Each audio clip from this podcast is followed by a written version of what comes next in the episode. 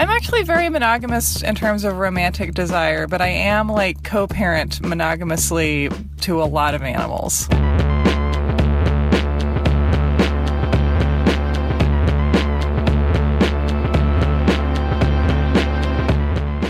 Welcome to You're Wrong About, the show where we don't give a shit if people accuse us of loving pedophiles. Oh my god.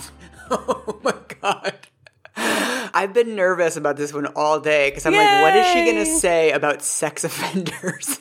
Like, there's so many ways this could go wrong. Well, this was said on Twitter very recently because here's the thing you had a big article out recently I did. This is why we're doing this. And someone on Twitter had a Michael Hobbs loves pedophiles thread. Oh, yeah. And I was thinking about that, and I was like, well, first of all, that's kind of my thing. And, se- and second of all, isn't that interesting as an insult? Because if you actually think about it, it doesn't really scan as an insult to me because, like, all of us are capable of loving people who are otherwise great and unharmful and unscary people in the world who have unsafe sexual desires that they are not in control of having and, and didn't ask to have. Oh man, you're already like fast forwarding to the spoilers of this entire episode. Coming up in this week's. Well, I mean, that's what I've been thinking about. And also, I, I didn't read your article because I wanted to be debunkable. And so everyone else got to read it but me. I've just been thinking about my own personal response to that. And it's like, yeah, you know what? Love the pedophile, hate the pedophilia. Sure. Yes. I am Michael Hobbs. I'm a reporter for the Huffington Post.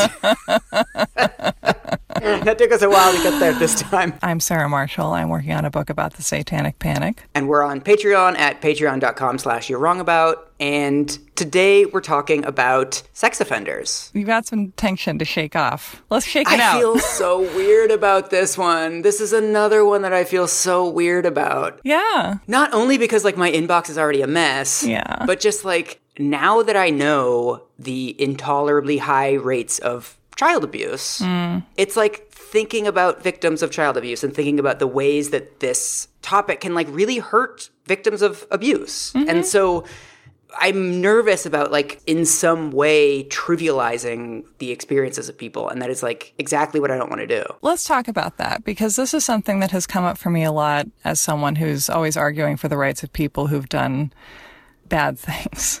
Yeah. And essentially taking the argument that if you do a bad thing, it doesn't make you a bad person. Mm-hmm. The question people seem to bring to me isn't it disrespectful to victims of crimes to advocate for the human rights of the perpetrators of those crimes? And my answer to that at this point is I don't want to legislate anyone's ability to forgive anyone else. yeah. And people who have been directly affected by violent crime are going to also respond in a really wide range. Yeah. And some people take therapeutic comfort in forgiving the people who have assaulted them or their loved ones or killed their loved ones. Some people, I think, find vengeance as a means of coping. And the US government also finds vengeance as a means of coping as it will turn out. Yeah, and the thing is, why does the why does the government as an entity need to cope? I mean, my sort of you're wrong about journey with this, I think like most just sort of generally informed people, I always knew that sex offender registries had like kind of gotten out of control, right? And you mm. hear these stories of people that get arrested for public urination or people that get arrested for sex work or these crimes that really aren't about keeping children safe have kind of ended up on these registries. That was my understanding of sort of the ways in which the registries had gone too far. Mm-hmm. But then I started looking into this and I ended up interviewing four people that are on the registry and warning to everybody like they did it. Like they did bad stuff. Mm-hmm. Most of the people on the registry did really, really, really uncomfortable things. And mm-hmm. so I think it's really important, and you know my thing with with homelessness that like I think it's really important to tell the mm-hmm. stories of like the unlikable homeless people. And it's always important. Yeah, like not every story can be like th- this person is a victim of circumstance and they're this perfect saint because then you get into this place where you're like, oh, well, you know, we shouldn't arrest people for public urination anymore, but like everybody else is fine. Right? Like that gets you into mm-hmm. this place where it's like you take all the saints away, Right. but the whole system gets to stay in place. And the core idea of the rottenness stays intact of the bad Yeah. apples. Yeah. And so I think I should probably start with like how this story came about, Yeah. which is that I mean, it's, it's going to be all fake names from here on out. By the way, Can we do names from the movie Titanic since we did the Poseidon Adventure last time? oh yeah. Yay! Slightly lighter vibes. Do you want to give me what's the first male name in the credits of Titanic? The first male character who shows up is Okay. uh, Brock Lovett. Okay, so we'll call him Brock. Mm-hmm. So he was 24 years old. He was working at Family Dollar. He was living in Nashville, and he downloaded a porno clip featuring a 16 year old girl. Mm-hmm. And so he says it's wrong.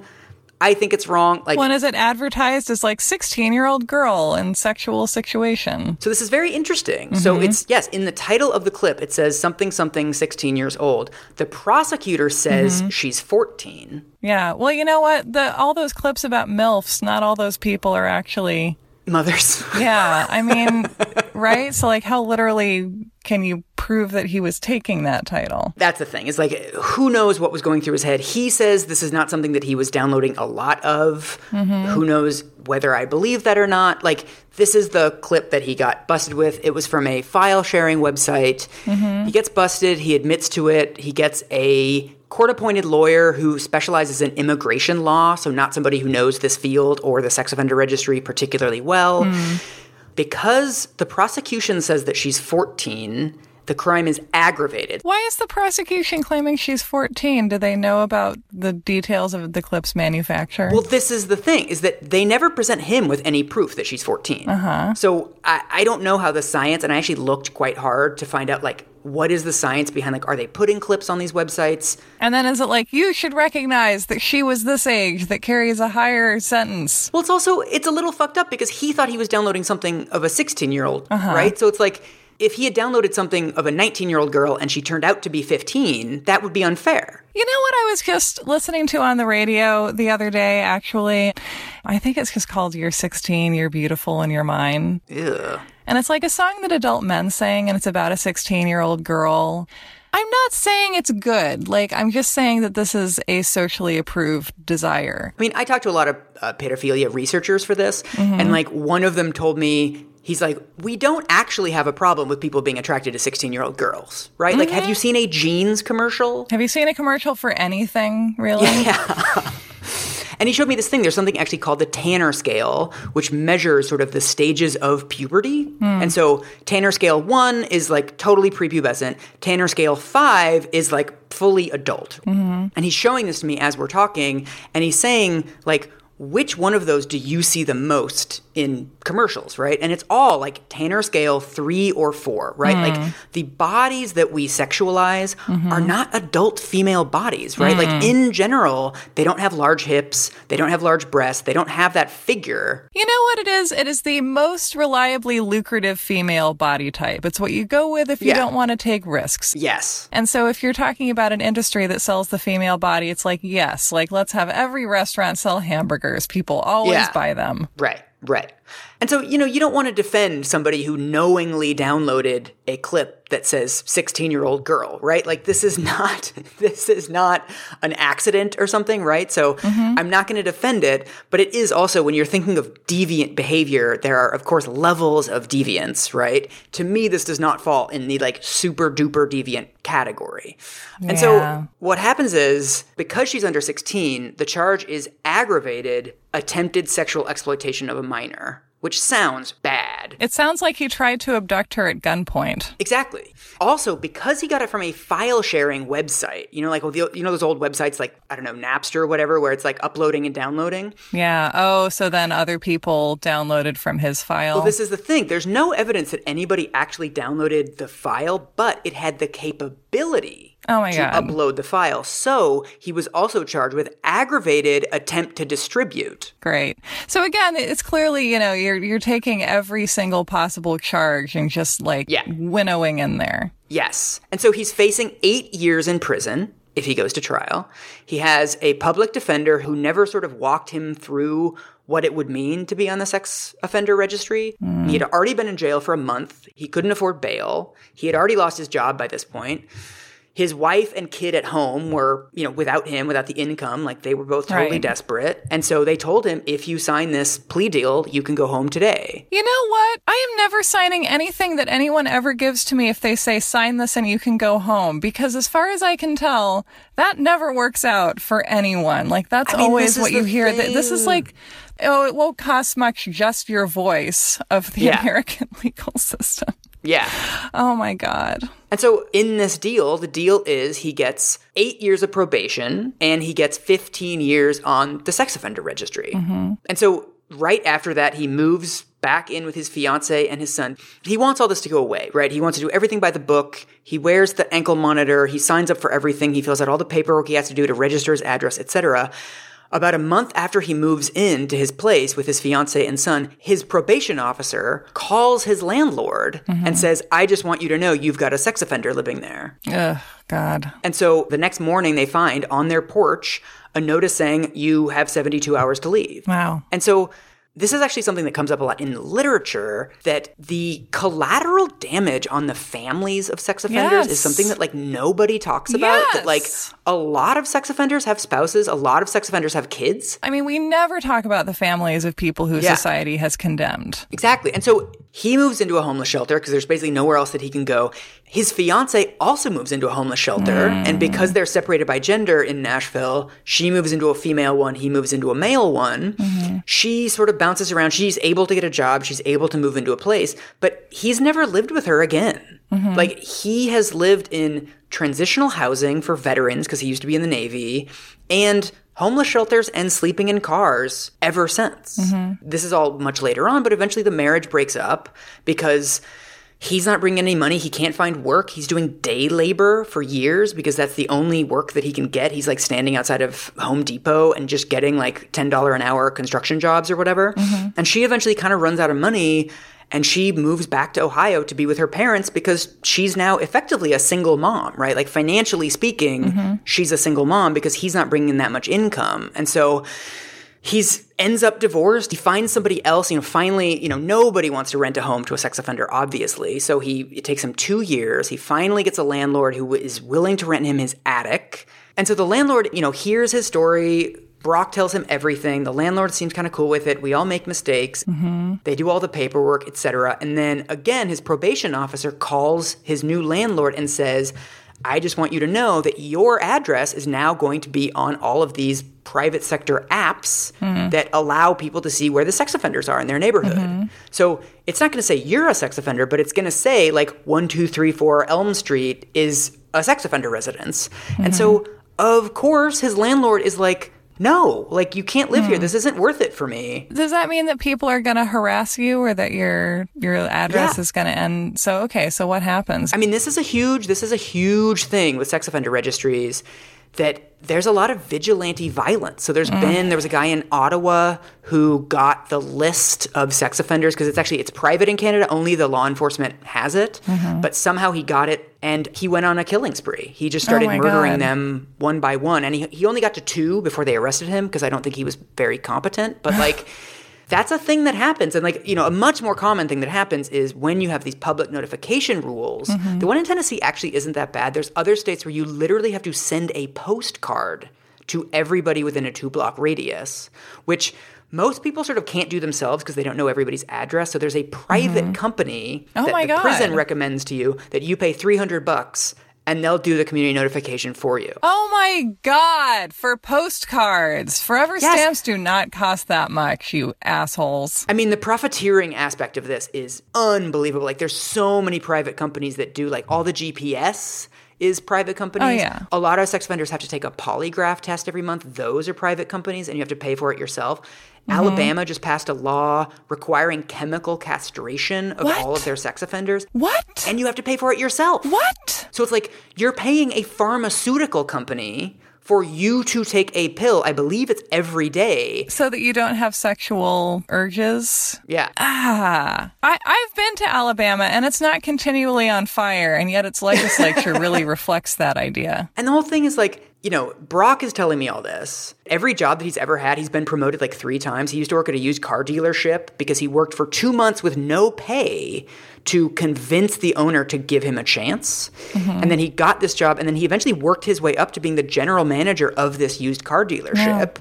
But then he lost the job because his probation officer didn't file his paperwork correctly. He got hmm. pulled over for a busted taillight, and the cop said, There's a warrant out for your arrest because you didn't register your address. Oh, God. He's like, The probation officer has been to my house. Like, they come like every month to do an inspection. It's a huge pain in the ass. And what had turned out was that the probation officer had been visiting him but never wrote down his address. Mm. And there was a now a new probation officer that had come in and the old probation officer hadn't actually given her like the new information of like here's where Brock is staying. Mm-hmm. And so through no fault of his own, I've seen the court documents.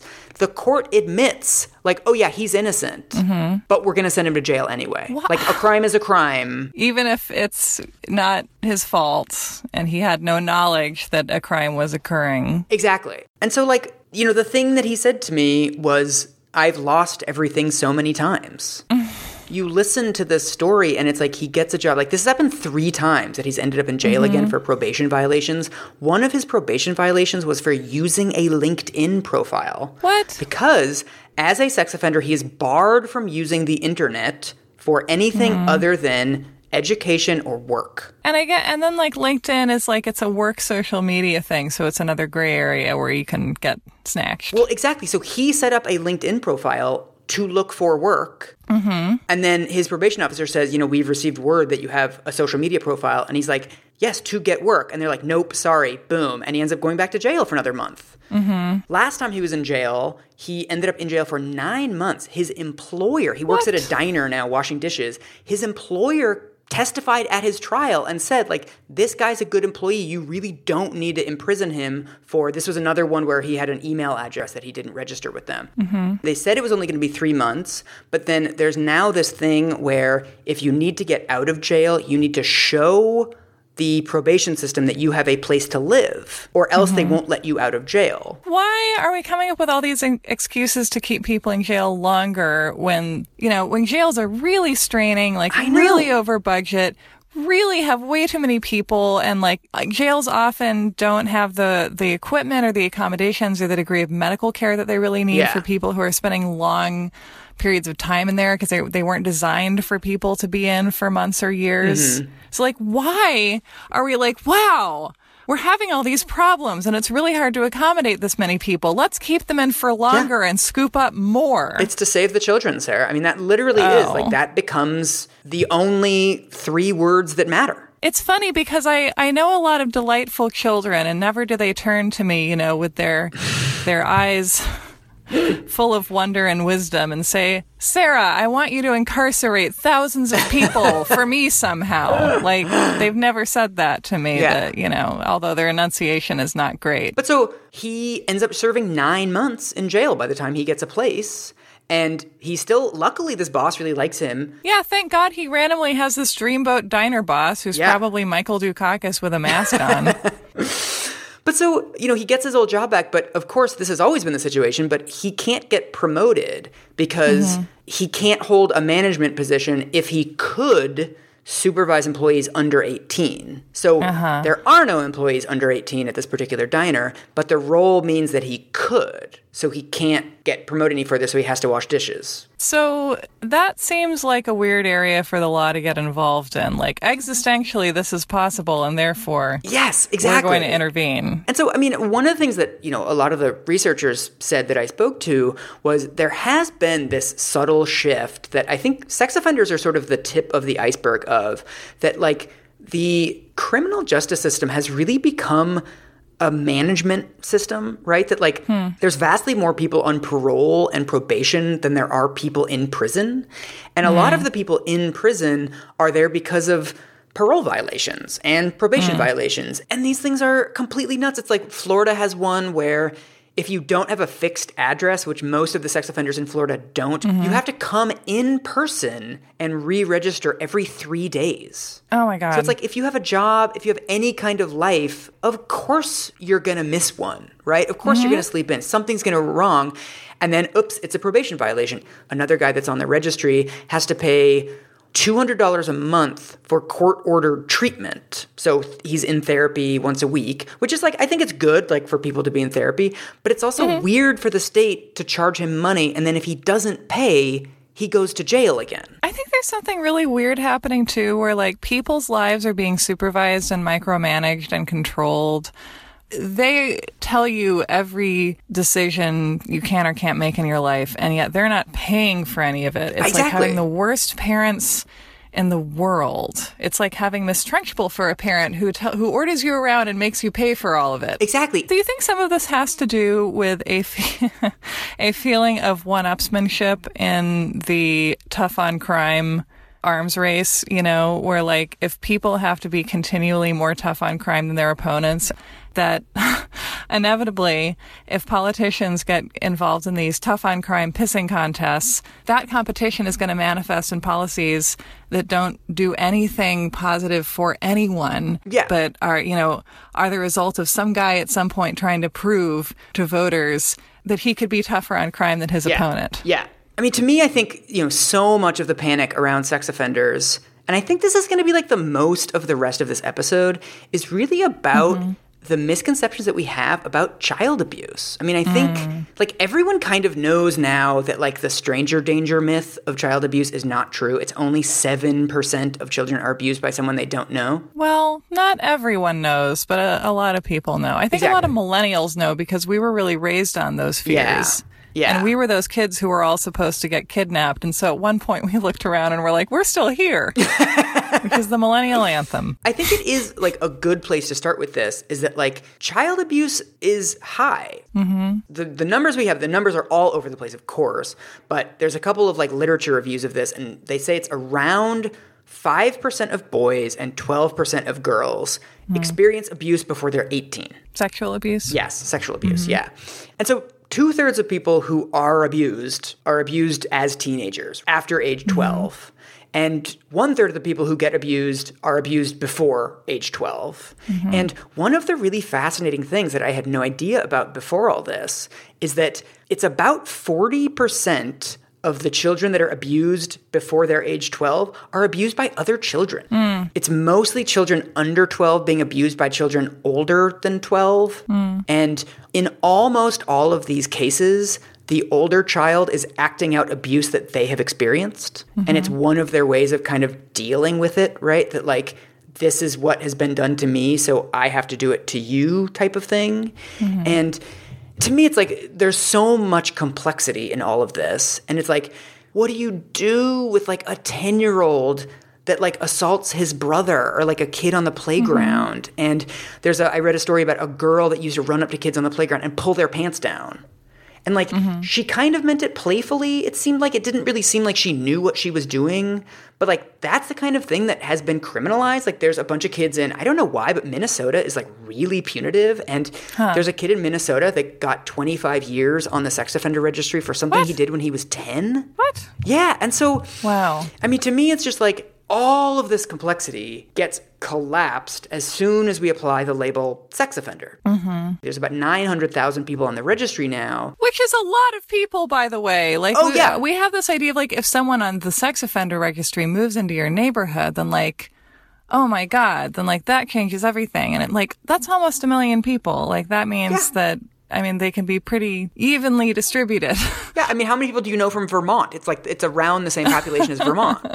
I know a lot of people from exactly. Like, uh-huh. they're pretty well distributed. It's a lot of people. Like this is a demographic that matters when you are drafting legislation and whose votes you would otherwise care about. But somehow. Yes. We've created this free space in political yeah. bingo where like, even though the number of people who are scapegoated by American law is now kind of a big voting block. Like we don't think about courting them. I'm going to run as the soft on crime candidate. This is a huge number of people. And a really important thing is that only 14% of people on the sex offender registry nationwide have had contact with children, mm, like are wow. high risk offenders. I mean, one of the statistics I came across, and it's like, it's become this thing now where it's like anytime you look at anything with any of these systems, it's like, oh shit, now I have to Google the racism part. And like, I know it's going to be bad, right? Like, mm-hmm. there's no There's none of these things where you Google it and you're like, oh, it turns out it's not racist. Okay, that's fine. Oh, it turns out that everyone was acting in good faith and Yeah. it wasn't just white people that were drafting this and Yeah, exactly. and it's fine. so it's one of the statistics is one in 100 black men are on the sex offender registry. Oh my god. Lee Atwater loves that. Oh yeah.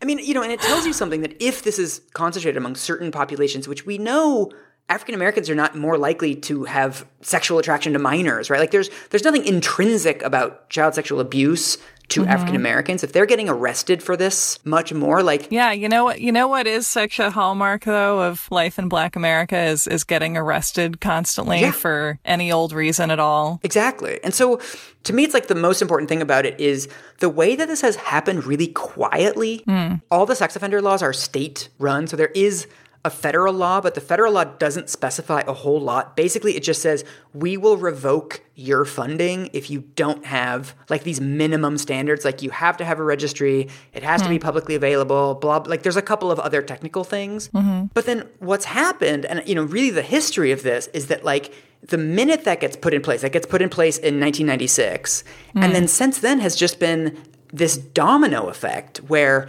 one state will pass like a stricter sex offender law like they'll you know increase the sentence from 10 years to 15 years.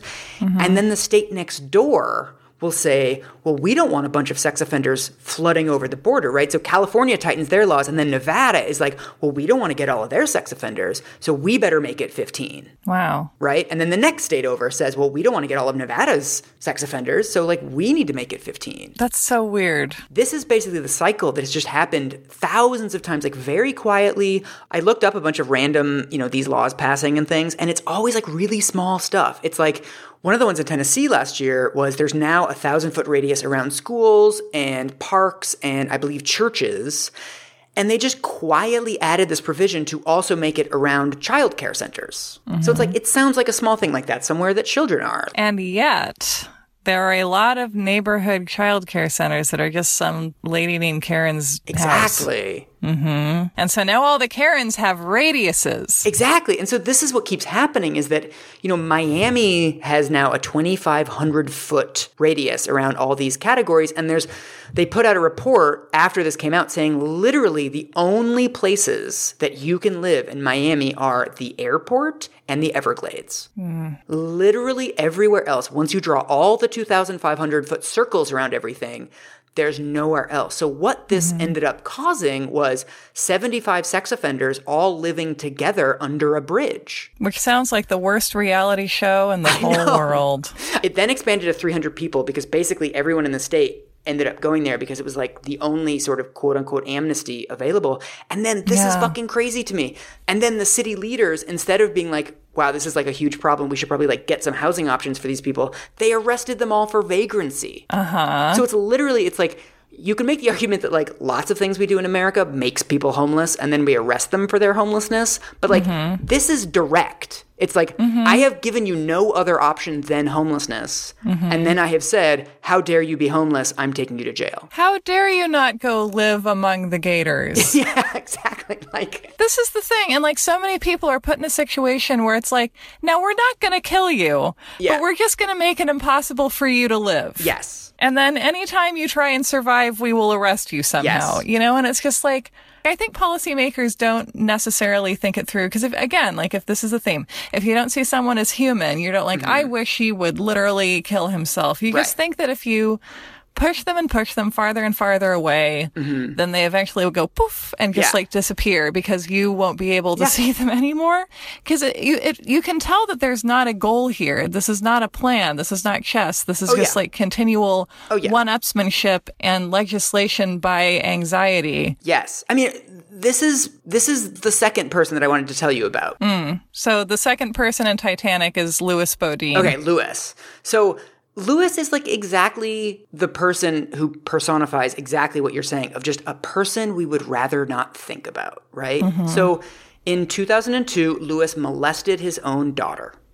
He mm-hmm. told me the details. I am not going to describe the details. Mm-hmm. She tells the mom, and then the mom confronts him, and then he admits to it. And so the family stays together, and then there isn't another incident after that? Yeah, so the family stays together. According to him, there isn't another incident. She eventually tells a friend. The friend reports it to the cops. You know, so he ends up serving eight years. He's now out. He's now on parole. And so, as a condition of his parole, he's on the sex offender registry for life. And he says they're now in contact, like they're working on rebuilding their relationship she's obviously like profoundly damaged and profoundly angry. Mm-hmm. You know, I I interviewed this guy a couple times and it's like I want to be really clear that like he's not all that likable. like he's not it's not like a redemptive story. Most of us aren't likable. It's just that we expect other people to be likable because we mistakenly think we're likable. And yet maybe we're all just staggering unlikably around. I mean, yes, there are a lot of people who've done bad things to other people in this world. Yes. Like there are a lot of them. Right. Right. Well, I mean, to me, it's like, you know, we talked about this with Tonya Harding that like it's very difficult to speak about somebody as a human without seeming like you're arguing for them or arguing against them, right? Of like the minute you yeah. start to humanize a person like this, the immediate reaction among people listening to you is like, "Well, fuck this guy. He molested his daughter. Like his his daughter doesn't care how sorry he is." Uh, yeah, and the question is like, what is the end game of the argument? Right. Right? Because like, what what are you what are you arguing for, and what are you implicitly arguing exactly. against? So what are those terms for, you know, for you with Lewis? First of all, like most people, this is something I also did not know. The majority of people who offend against children are not pedophiles. Hmm. They are not attracted to children. So mm-hmm. for him, he had recently found out that his wife had been cheating on him, like a mm-hmm. lot, like with a lot of different people, and he was feeling really emasculated.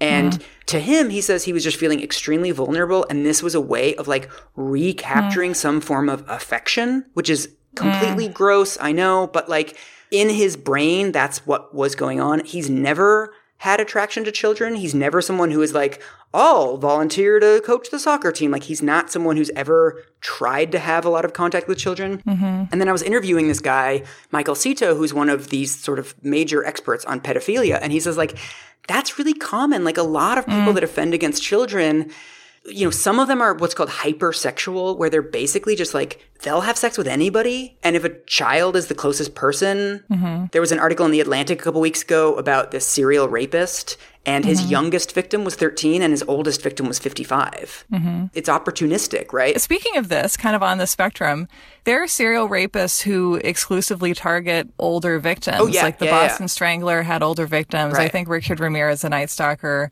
had some very old yeah. victims, which again is like, it's not necessarily that you're attracted to super old people. It might have more to do with the fact that they're vulnerable and right. they are physically at your mercy and it's related to a different aspect yeah. of, of your pathology and it's related to power. Exactly. Wildly different motives can motivate the same crime essentially. So it's really hard to generalize. Right, right. And this is what this academic was saying was that like for treating somebody, if the reason they offended was that they're attracted to children, there's a way to deal with that. If the reason they offended was that they were super high on meth and just like didn't know what they were doing, like drugs and alcohol are a major factor in a lot of abusive children. Mm. The way that he put it was that, like not everybody who drives drunk is an alcoholic. Mm-hmm. Like you can't look at the act and see the desires behind right. it. Like this is why you need a qualitative system that can actually interview people and figure out what is driving the abuse. And so for Lewis, it wasn't attraction necessarily. It was just complete emotional breakdown in his own history of abuse. He was abused by both a man and a woman as a child. And mm-hmm. he had no other way of coping. He says he vomited right after it. Yeah, and it's and it's an example of someone, you know, doing something awful for understandable reasons. Like you add them all up and you're like, I mean, I personally I can understand knowing what I know of all of the various ways that people respond to feeling powerless mm. and how often it manifests in enacting power over someone with mm. less power than them. Like it's a common symptom of a lot of problems, I yeah. guess, is, is the best way to put it. So it's like, okay, like this, this sucks. Yeah. this is really terrible, but like this is understandable and like we can make sense of this as something that a human being did and say, okay, like we can try and figure out how to make sure that this never happens again. Right. And to me, one of the hardest things about this is that when you talk about somebody like this in a factual, humanizing way, it can start mm-hmm. to sound like the abuse wasn't that big of a deal, right? If you start saying, like, oh, he's not really a pedophile and like he felt super bad afterwards, it can feel to people the same as these shitty arguments of like, well, what was she wearing? Or wasn't she texting with him afterwards? And I just want to be like crystal clear that like in no way does this call into question the reality of the abuse or the experience of the victim. But it's like what I think is really important is if you're putting all of these into the category of pedophile, then you're not dealing with the misogyny, right? Or the narcissism or the impulse control or mm-hmm. all of these other things that you need to look in the face if you're going to prevent this from happening. Yeah, well, and, and and to the whole, you know, I will not defend this distinction. The thing about why guilty people need lawyers is that you know the system is not going to come after you if you're the kind of person who it who it comes after and not you know billionaire Right. sex island deadliest game type people. If the system comes after you, it's not going to say let's give you a proportionate sentence. Like let's give you something that is reasonable. Mm-hmm. So, like, you don't need someone to stand up for you and necessarily say, this person should go back to their life as if nothing ever happened. Because, like, a lot of people shouldn't do that, but also, no one should be destroyed by being shoved into a black hole. Right. Well, I mean, to me, it's like, what do we do with people like this, right? Like, he's done something unspeakable. If we don't want him to stay in prison for the rest of his life, and some people do, and like that's the easiest, like that makes it easy. But if you don't think that he should stay in prison for the rest of his life, it's like, okay, then what do we do? Right? Like, mm-hmm. this is a system based on wanting people to disappear and just not wanting to think about it any more than just punishment. Mm-hmm. So he's now restricted, of course, from living within a thousand feet of schools and childcare centers and all these other places that make it basically impossible to live anywhere in Nashville. It's really hard for him to get a job. I mean, you know, the same stuff that Brock was going through. And it's like, he's now, since we spoke, actually, he had to move into his car because he couldn't afford the rent at the weekly motel that he was staying mm-hmm. at. And so, if we have this idea of like these predators that need to be kept away from children and they need to be restrained at all times, it's like, well, now you've got someone who's homeless and mm-hmm. who's like under extreme stress all the time. And if you don't have a residence, you're more likely to be somewhere randomly in public. And also, like, this didn't click into place for me until I spoke to this researcher named Jill Levenson, who's super cool and writes a bunch about this. She pointed out that when you have these radiuses around schools and churches and parks and stuff, they only restrict where people can live and work. They don't restrict where people can just go. So, like, Right. a thousand feet is actually not that long. It's like a three minute walk. So mm-hmm. it's like once you draw all these circles, you've restricted somebody from renting an apartment in all of these places. But like this guy can walk three minutes to a church, he can walk three minutes to a school. Like it's not. You're not actually restricting them from having contact with children. And also, as Levenson also pointed out, like, children are fucking everywhere. Like, you go to the grocery mm-hmm. store and there's kids there. Like, you can't actually restrict people from being near children because there's no, like, constitutionally acceptable way to do that. Mm-hmm. All you're actually doing is preventing people from living and working in, like, 97% of the city. I mean, again, I think this speaks to the fact that this is that this is legislation by emotion. Yeah. If you fall into the category of sex offender, that's the ultimate category of criminal. It's the ultimate person in America who is allowed to be abused by the system, and Mm-hmm. no one will ask why, and no one will say, maybe those screams are a little bit loud. Maybe I should stop pressing this button. Right. Again, I think like so much of what we do to criminals in America is based on the idea that if we hurt them, society somehow, by that pain existing, will be better. Yeah. And like, that's literally not true. And I don't have the kind of brain that feels it is symbolically true for whatever Right. reason. Right. And so there's been studies on this where one of them looked at 224 abuses in Minnesota and found that residential restriction laws, like preventing people from living in a certain place, wouldn't have prevented any of them. Wow. There's another one that this is actually really surprising that when they looked at every single sex offender in New Jersey, they found that only 4% had met their victims in the places that are banned by residency restrictions. Oh, that's really interesting. Again, because, you know, power is so intrinsic to this, like that thing of like you walk home and they kidnap you in a van like that isn't how it works right like they're meeting them in these other places and they're building a relationship which is how it always works i mean just on like the ineffectiveness of sex offender registries on a sort of basic level like when a policy is working you see changes mm-hmm. it's like we lowered the speed limits and people got in fewer car accidents or like we put in vaccinations in schools and kids got less measles. Like the mm-hmm. thing you want to reduce goes down when you change the law. There's never been any evidence of a sex offender registry reducing sex crimes. Really? Yeah, like if it worked, you would have like before we passed the registry, there were this many violations. After the registry, there were fewer. You would see some sort of difference. There's also, because the states were so different in when they implemented the laws, you would see, like, well, California has a stricter registry than Nevada, and they have almost no sex crimes or whatever, but you don't see that. Like, there's no response in reality to these laws tightening. And so it is a sort of like more CrossFit thing where it's like, if it's not working, just do more of the same thing. Well, and I imagine that this has to do with, with child sexual abuse as it as it overwhelmingly takes place in this country being kind of an invisible crime because it takes place in households. Yeah. Again, like it does happen. Like crimes do happen in public and stranger abductions do happen and like kids have been snatched into vans, but just like in a way that is statistically vanishingly rare. Yeah.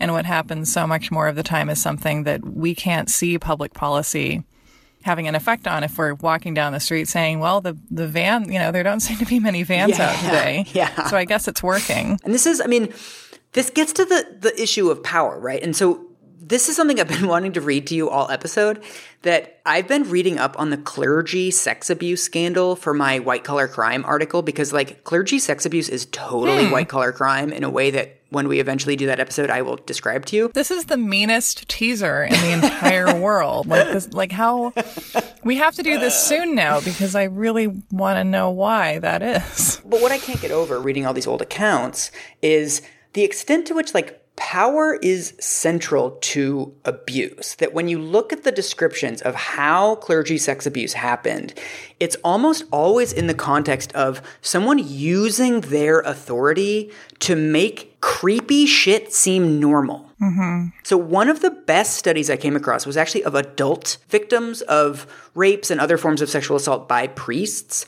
And it's just interviews with people who were victimized and just them describing their experience. And so, I want to read this whole thing to you. It's a little bit long. Mm-hmm. When they're talking about what contributed to the abuse, they say, the trust of the leader was stronger than their trust of their own perceptions. Yeah. In fact, it altered how they interpreted what they were experiencing.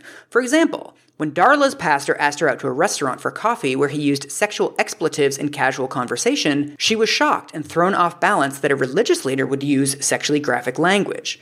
She remembered telling herself that it was more evidence that he's an authentic leader and further hmm. reason to trust him. Hmm. The pastor's language broke social norms, and instead of confronting him with his inappropriateness, she allowed him to redefine the social norm. Graphic mm-hmm. sexual language became a sign of authenticity. Mm. And so I think this is so important for why there aren't very many stranger danger abuses.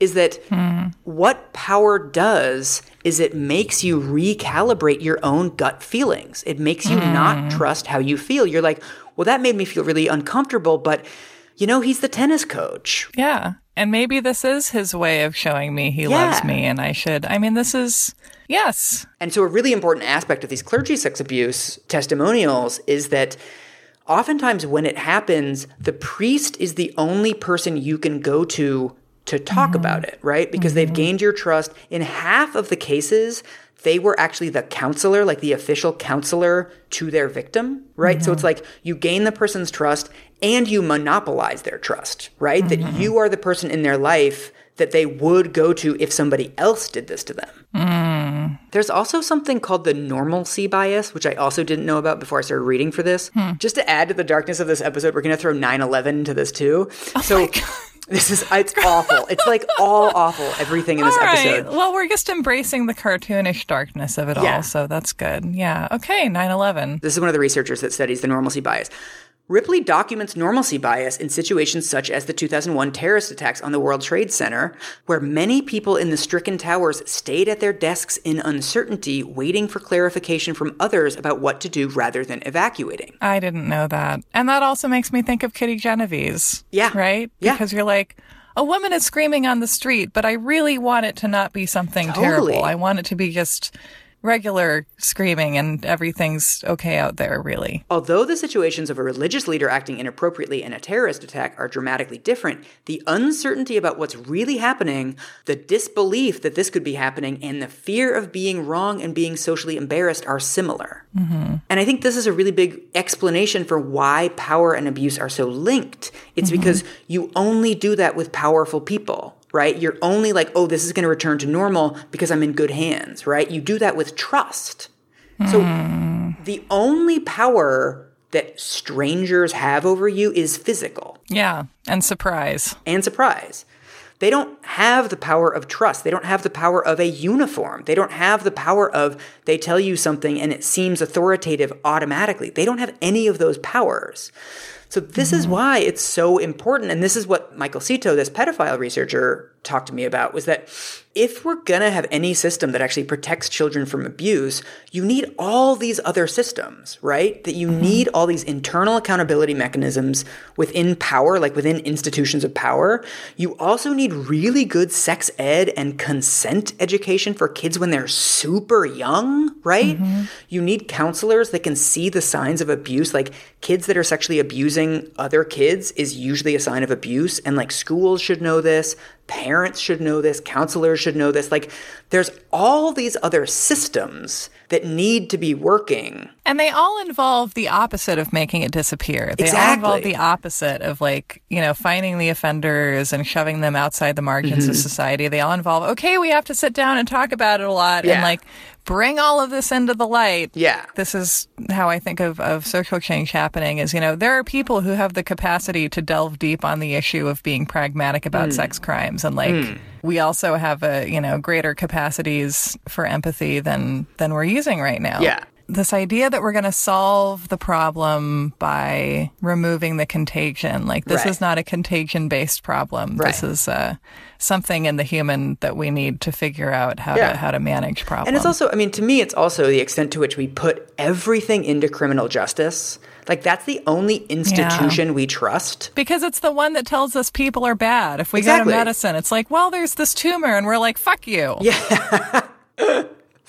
I mean, you know, I keep thinking of somebody like Lewis, who is like mm-hmm. on the verge of homelessness. And it's like, if he had another system, like if he was able to live in some sort of halfway house where there were counselors available, if there was some sort of municipal projects of companies that like want to hire mm-hmm. people that are kind of trying to get back on their feet and like have a rehabilitative aspect of work, right? And he lived in mm-hmm. subsidized housing and he could just have a quiet life with these other Yeah. institutions supporting him With minimal distractions and with minimal daily stressors and, and like maybe fall in love with somebody and build a new house. I mean, it's like the, the recidivism rates for sex offenders are extremely low, right? It's only 10% of sex offenders re-offend within 10 years. wow, Among other forms of criminals, it's 83%. really, Which is like a fucking huge gap. And also, with sex offenders, the risk of reoffending goes down every single year. So after 16 and a half years, you're no more likely to offend than any member of the general population. really, wow.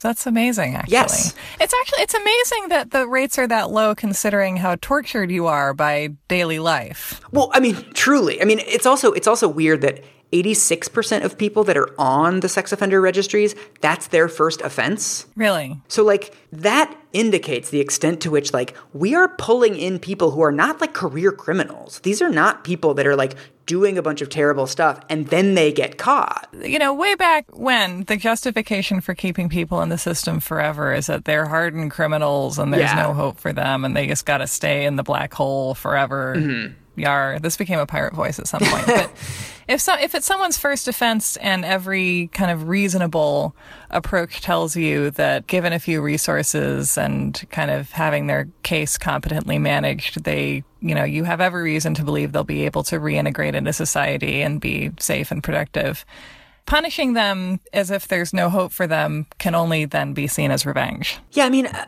there's this weird thing where it's this issue has actually gone to the Supreme Court. That in 2003 there was a court challenge of somebody saying in Alaska that the application of sex offender registries retroactively, so people that committed their offense before the registry existed were being mm. put on the registry.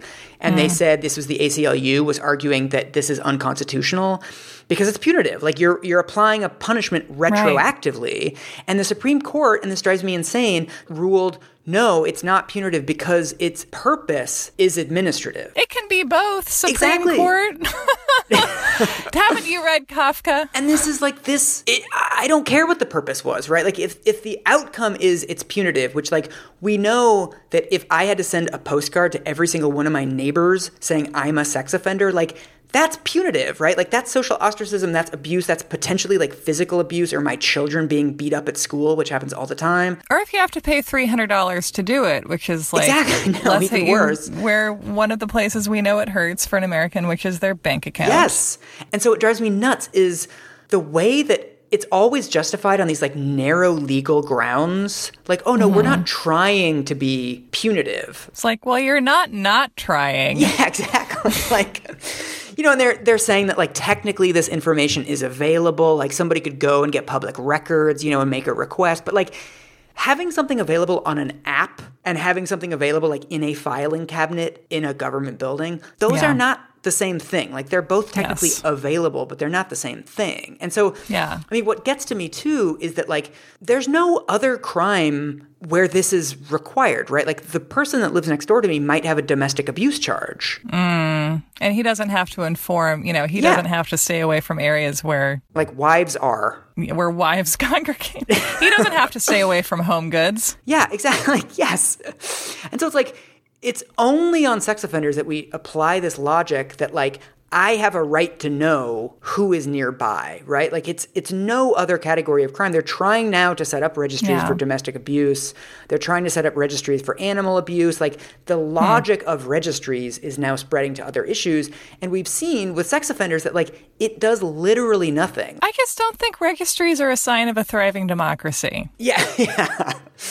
I mean, in other countries, the way that they do it, there's this thing in the Netherlands where to work with children, you have to have like this certificate. It's kind of like when you become a bartender, it's like you go mm-hmm. online and you do some dumb thing and you show up like, oh, I have a bartending certificate. Yeah, there's a bartending academy that I used to always see when I was on my way to my dumb non bartending college classes and was sorely tempted, but yes, never no went kidding. in. Yeah. But this is the thing, is like everyone who applies to work with children, like daycares, whatever, has to have this certification. But like, there's a lot of reasons why people don't have that certification, and there's a lot of reasons why people don't apply to work at daycares. So like, there's no list that the daycare center like checks like oh john mm-hmm. is on it and steve isn't like it's just people that don't have the certificate if you're on some there's a registry of people that have committed crimes against children, they can't get the certificate. Mm-hmm. So all you need is that little middleman in between that like you've achieved your goal of people not being near children, which I actually think is very reasonable. Like, if you offend yeah. against a child, you can't be a teacher. Like, that seems completely fine to me. Mm-hmm. But, like, you haven't then created all of this extra stigma and made it completely impossible for somebody to yeah. rejoin their life. But here's here's here's a key difference, though. That was the Netherlands, which, as far as I can tell, is a country of happy bike riding lesbians.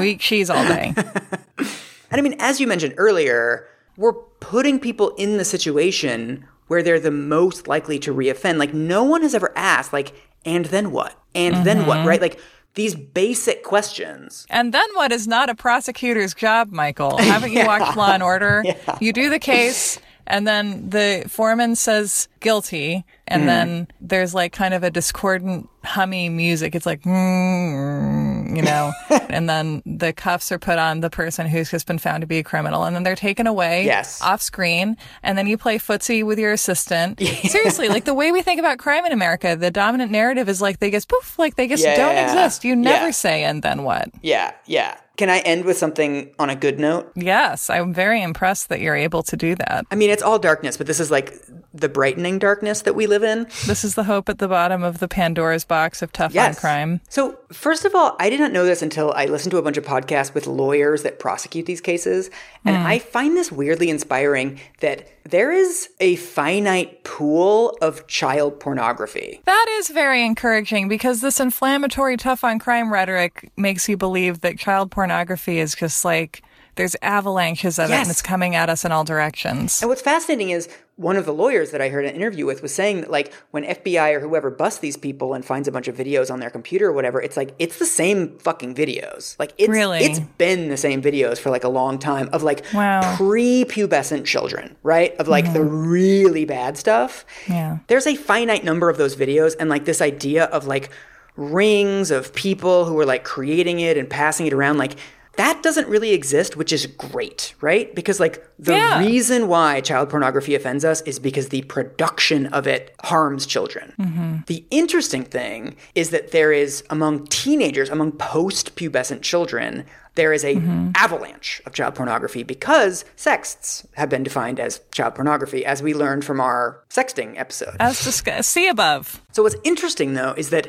the morality and the, the legality of child pornography is changing because hmm. much of the child pornography, the vast majority of child pornography that's produced now, isn't abusive to children. Hmm. Because if you're a 16 year old girl and you stand in front of the mirror and you take a selfie and you send it to your boyfriend and he distributes it, he's an asshole, you're a victim. Mm-hmm. But this is not the same There's no child being abused anywhere in the equation. Exactly. It just manifests in the same legal result. Exactly. And so there's now a move to redefine child pornography that it has to be taken without the consent of the participants. Yeah, which is something that always would have been assumed before. Exactly. And child pornography is something the law, I believe, only started addressing in the 70s. Hmm. And at the time that it was defined, it was based on this, you know, ring, you know, mass production using all these, you know, this is theoretically, this was where all the abducted children were supposed Yeah. to be going. Yeah. And so you wouldn't need to stipulate that it was without their consent Yeah. because of course it was because Yeah. they had they had been snatched in vans.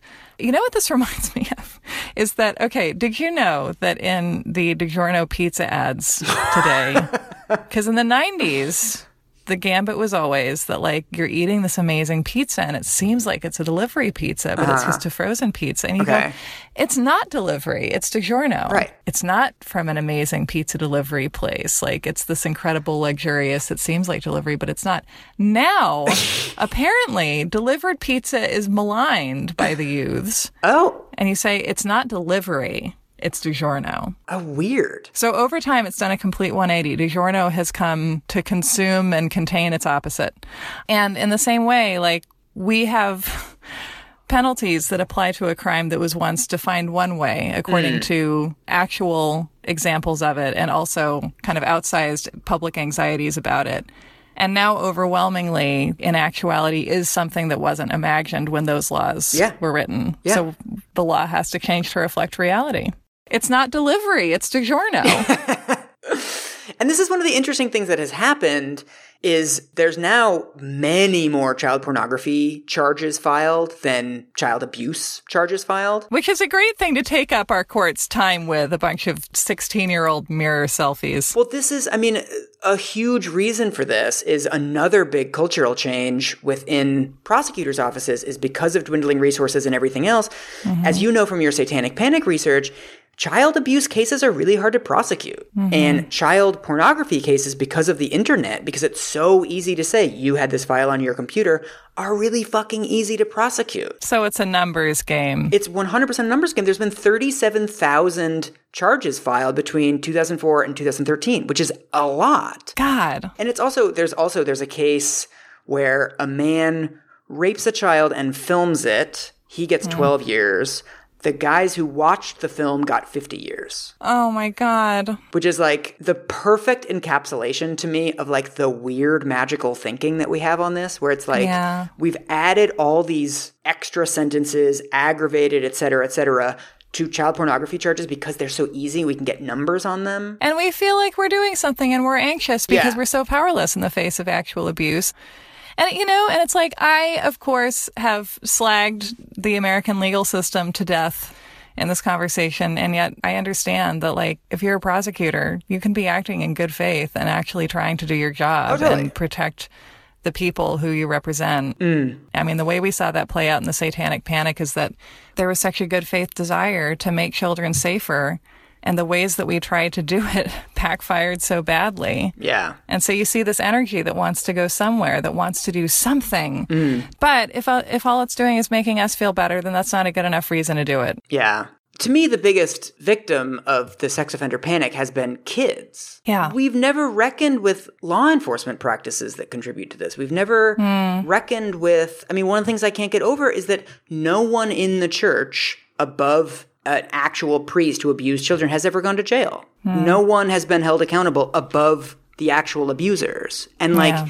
that's something we still struggle with, right? Is leaving systems of power intact. Exactly. It's like we haven't actually reckoned with like you know schools that know about a coach doing this and don't do anything, churches that know about a priest doing this and just transfer them to another church, people that encourage parents or whoever else not to come forward. It's like we haven't dealt with the way that this actually happens and it's like if if we crack down enough on the dude in the van, it's all going to Yeah. go away and it's like we could bring that number down to zero. It's not going to solve the soccer coach problem. It's not going to solve the dad or the brother problem, right? And so mm-hmm. it just seems important to me that everything we've done, if it was to serve kids, we would have made kids safer. Like, Yeah. but it was to serve ourselves Totally. and, and our own need to feel that we are the crusaders working Yeah. on behalf of the children. Although one nice epilogue in this that I mentioned in the Stranger Danger episode is that mm-hmm. child sexual abuse has actually been falling for a long time. Really? And we don't know why, and we know that it's not related to sex offender registration laws. Like people always say, like, oh, it's because of the sex offender registries. Because again, like some states have it more strict, some states did it sooner. Like there's no correlation. Like child sex abuse has been falling just like all crime across the United States for 30 years. It's amazing to me that crime rates would be falling when it seems to me that the pressure our country is putting on citizens is getting worse. Maybe everybody's at CrossFit. Maybe everybody's busy. Maybe that's uh, I don't know. I mean, it just speaks to the fact that the way you feel and like the fears that you have about the world may not be a reflection of what's going on in it. is that the depressing lesson for the end of this that we shouldn't trust our feelings. I don't think that's depressing. I hmm. think maybe the, the lesson is that we shouldn't trust our dread.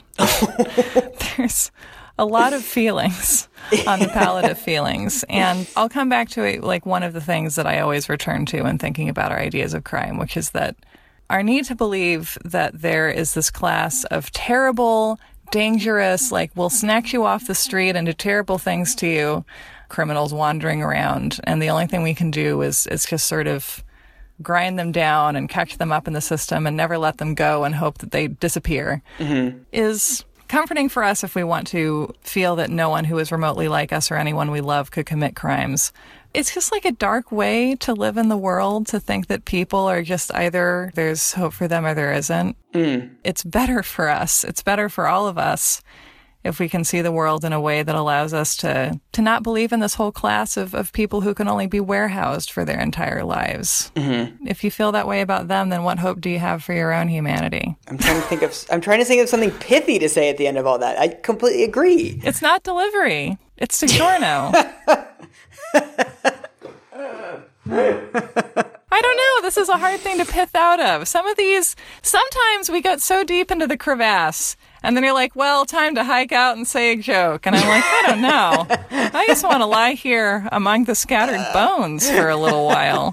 You know? Just a long, awkward silence at the end as we both We sigh. can do a long, awkward silent and then theme. no, I mean, I guess, again, it's just like things are not going to get better if we make the people who scare us seem more and more powerful. Mm-hmm. I just, I do think that the longer we look at this, the less scary it gets. yeah. The, the idea of the person that we're looking for, like, isn't actually there. Right. And if you never look at it, then you never realize that what you're afraid you're going to see there isn't, isn't there really. Right. Right. I like my crevasse home. I'm going to build a cabin here, live in this crevasse, order a pizza.